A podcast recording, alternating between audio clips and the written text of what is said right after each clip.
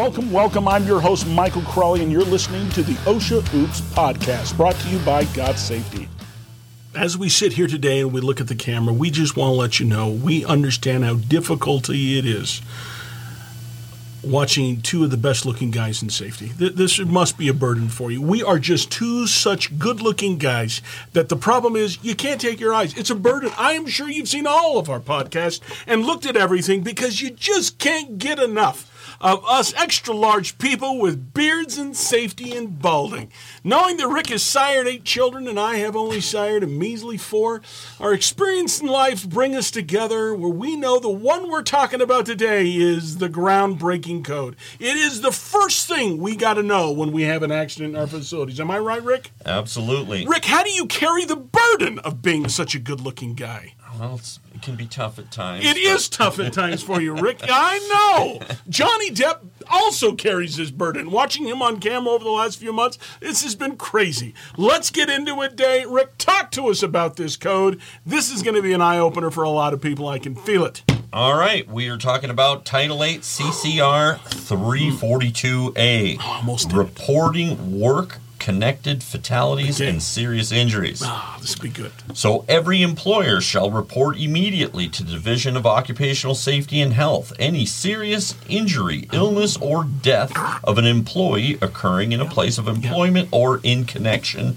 with any employment. Yes. The report shall be made by telephone mm-hmm. or email immediately means as soon as practically yeah. possible, but no longer than eight hours after the employer yep. knows or with diligent inquiry would have known of the death or serious injury or illness. Mm. The employer can, de- if the employer can demonstrate that exigent circumstances exist, the mm. time frame for the report can be made no longer than 24 hours after the incident. Yeah, the 24 hour rule. Let me tell you, to be able to prove in that kind of a setting, Rick, that you've had some sort of extreme circumstances that you didn't know that the employee was badly injured. I am just telling you, it can't be the bosses on vacation. It can't be anything else of I didn't know what happened. You should have a supervisor gone with them to the hospital, follow the ambulance over if it's that big of a deal to know. There is just a very difficult time knowing what that would be.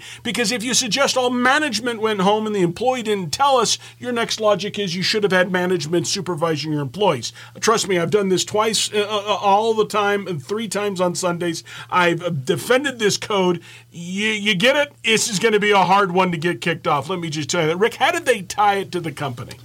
So it says prior to and during the course of the division's yep. investigation, the employer failed to report immediately to the Division of Occup- Occupational Safety and Health of a serious injury that an employee fell while descending from a ladder on or about. Uh. Shubaduba. Shubaduba. Remember, is the timestamp, which we don't want to tell you about. Or just know this this is a tough one. These pesky ladders once again come down to bite us. I am sure the company got cited for not having the ladder appropriately dealt with. Maybe training records the employee wouldn't train how to utilize a ladder. Maybe it wasn't the right ladder. I don't know. But we haven't even gotten to that part because they just didn't report it within eight hours of the serious accident. Now, to talk about what qualifies as a serious accident, you're going to have to call us. You're going to have to. It's just too much long for this kind of a show. But I am saying this: you've got to report within that eight hours, and that eight hours starts really at the time the employee's injured. Now, I understand your logic. You said, "Well, Mike, doesn't it really start when we know there's a serious accident?"